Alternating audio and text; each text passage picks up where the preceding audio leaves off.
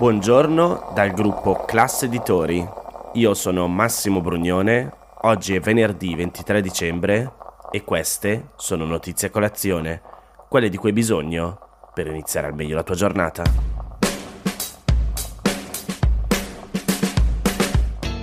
Io avrei voluto iniziare dicendovi ci siamo, abbiamo la legge di bilancio. Il testo è stato discusso e votato alla Camera. Però non è così. Il tutto è stato rinviato e dovrebbe accadere questa sera, cioè alle 19 inizieranno le dichiarazioni di voto, poi entro domani mattina dovrebbe essere votata. Forse, credo, si spera. Ma perché ancora questo slittamento? Ci sono stati 44 rilievi presentati dalla Ragioneria Generale dello Stato per problemi di coperture sugli emendamenti. Ieri vi avevo parlato dell'errore nell'approvazione dell'emendamento del PD che stanziava 450 milioni a favore dei comuni. Ecco, era solo uno dei 44 errori commessi. Bisognava rivedere anche le norme sullo smart working per i fragili, il bonus cultura e, insomma, appunto, altri 41. Vabbè, lo vedremo quando appunto il testo sarà definitivo. C'è un altro errore specifico però di cui vi volevo parlare e che ha fatto saltare una norma a cui il governo tiene molto e riguarda il reddito di cittadinanza. Come avevamo già accennato in passato, il reddito di cittadinanza resterà per tutto il 2023 solo per i non occupabili, per gli over 60 e per chi ha minori a carico. Tutti gli altri lo percepiranno per soli 7 mesi, con l'obbligo di accettare un'eventuale offerta di lavoro. Poi nel 2024 salterà per tutti quanti. Comunque, la discussione è nata proprio sull'accettazione dell'offerta di lavoro, perché la precedente formulazione della norma diceva che il percettore del reddito di cittadinanza doveva accettare un'offerta di lavoro congrua. E cosa vuol dire congrua? O meglio, cosa voleva dire per la legge? Allora, uno, l'offerta doveva essere in linea con le conoscenze e le competenze maturate dal beneficiario, cioè magari a un laureato in ingegneria edile che non trova lavoro e percepisce il reddito di cittadinanza, prima di offrirgli un posto da, non lo so, impiegato delle poste, e qui una parentesi, non ho nulla contro gli impiegati delle poste, però è il primo esempio che mi è venuto in mente e che in teoria c'entra poco e niente con l'ingegneria edile. Comunque, ecco, prima provi a offrirgli un posto di lavoro congruo. Poi, due, l'altro requisito perché l'offerta fosse congrua era che il lavoro si trovasse entro 80 km di distanza dalla residenza del beneficiario o raggiungibile in 100 minuti con i mezzi di trasporto pubblici. Secondo il governo questa parte della legge andava eliminata devi accettare qualsiasi tipo di lavoro e quindi Maurizio Lupi aveva presentato un emendamento che cancellava la parola congrua. Però ha commesso un errore. Nel cancellare appunto la parola congrua ha inserito un rinvio alla norma del decreto legislativo istitutivo del reddito di cittadinanza che definisce le caratteristiche che l'offerta deve avere per essere obbligatoriamente accettata. E quali sono queste caratteristiche? 1. La distanza dal luogo di residenza. 2. La retribuzione. 3. La coerenza con le competenze del soggetto. E quindi in realtà, nonostante tutta la discussione di questi giorni, la congruità rimane. Ad essersene accorta che la norma era scritta male e non raggiungeva l'obiettivo voluto dal governo è stata la deputata del PD Cecilia Maria Guerra, che lo ha segnalato in commissione bilancio, ma aspettando che fosse troppo tardi perché la maggioranza riuscisse a correggere il suo errore. Furba. Il governo però tira dritto, annuncia che farà di nuovo modifica al reddito di cittadinanza a partire da gennaio. Vi leggo le parole del sottosegretario al lavoro Claudio Dorigon della Lega in un intervento a Radio 24. Io spero che nella seconda metà del mese di gennaio potremo portare a casa questo decreto che toccherà anche il reddito di cittadinanza. L'offerta congrua che abbiamo in mente prevede che qualsiasi persona, anche laureata, se gli offrono un posto anche di cameriere, casomai vicino a casa, è giusto che lo accetti.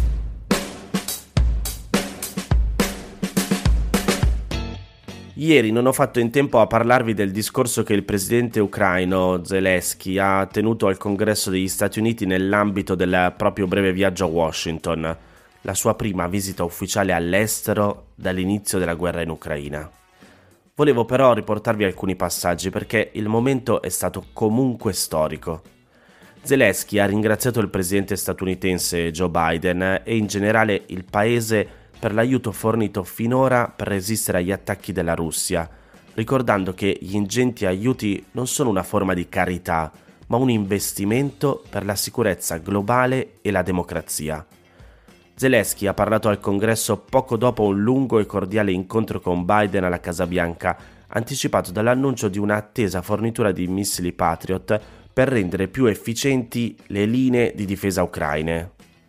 Durante il proprio discorso Zelensky ha ricordato l'offensiva delle Ardenne, uno dei punti di svolta contro la Germania nazista nella Seconda Guerra Mondiale, e la battaglia di Saratoga durante la guerra di indipendenza americana, che favorì l'ingresso nel conflitto della Francia per aiutare gli Stati Uniti ad affermare la propria indipendenza. Entrambi i riferimenti sono stati utilizzati da Zelensky per segnalare l'importanza degli aiuti statunitensi e in generale dell'Occidente per fermare l'esercito russo. Tra i numerosi applausi ricevuti nel corso del proprio intervento, Zelensky poi ha detto che il prossimo anno sarà un punto di svolta nella guerra. Leggo le sue parole. Il coraggio degli ucraini e la risolutezza degli americani devono garantire il futuro della nostra comune libertà, la libertà dei popoli che difendono i propri valori. Nel proprio discorso Zelensky ha detto che l'Ucraina non si arrenderà mai e che dall'esito della guerra non dipende solamente il futuro del suo paese, ma della democrazia di tutto il mondo. Questa battaglia non può essere ignorata, sperando che l'oceano o qualcos'altro offrano protezione. Insomma, come a dire, se Putin conquista l'Ucraina, poi non è che si ferma lì. Nell'incontro organizzato nelle ore precedenti al discorso con Biden, Zelensky aveva espresso la necessità di continuare a ricevere armi e aiuti dagli Stati Uniti per difendersi nella guerra, ringraziando per la fornitura dei Patriot e aggiungendo che una volta che il sistema sarà approntato, leggo tra virgolette, manderemo qualche segnale al presidente Biden per fargli capire che vorremmo qualche Patriot in più. Poi, ricambiando una risata di Biden a queste parole, Zelensky ha aggiunto con un sorriso: Siamo in guerra, mi spiace, mi spiace veramente, quasi come a scusarsi della richiesta. Poco prima dell'arrivo del presidente ucraino, gli Stati Uniti avevano annunciato un nuovo fondo di aiuti militari da 1,8 miliardi di dollari e il Congresso sta intanto discutendo una nuova serie di aiuti per gestire la crisi ucraina con risorse stimate intorno ai 45 miliardi di dollari.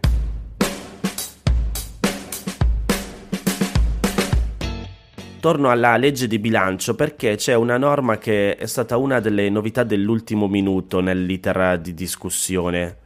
Il limite del bonus mobili è stato elevato per il 2023 a 8.000 euro dai 5.000 previsti a partire dal prossimo anno.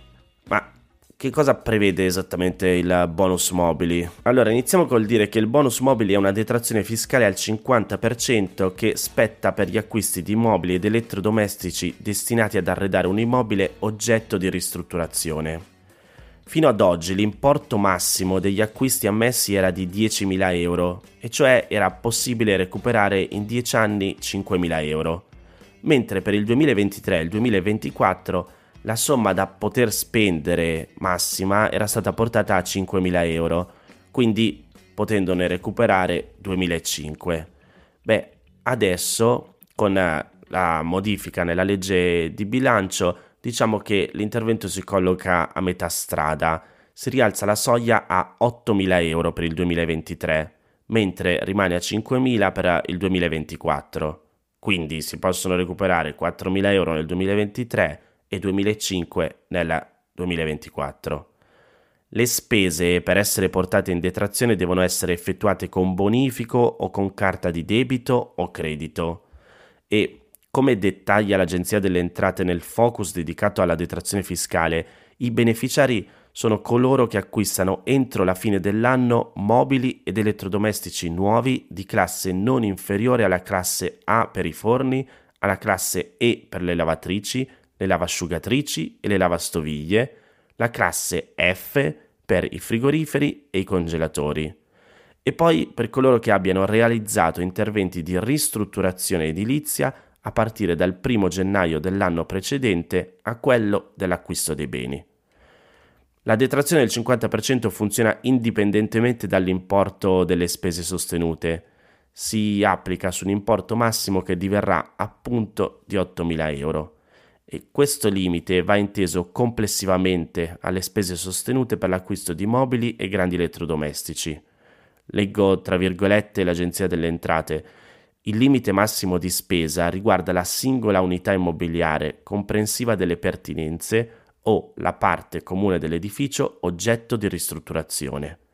Quindi il contribuente che esegue lavori di ristrutturazione su più unità immobiliari avrà diritto più volte al beneficio.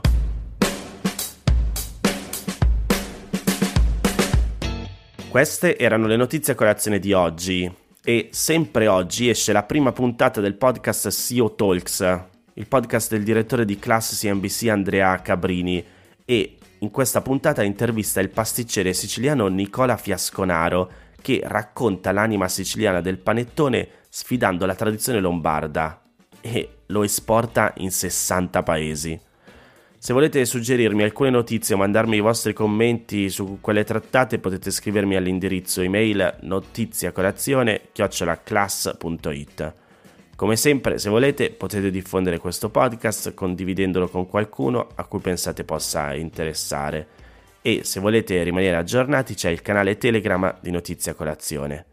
Io vi aspetto lunedì per iniziare insieme una nuova giornata. Un saluto da Massimo Brugnone.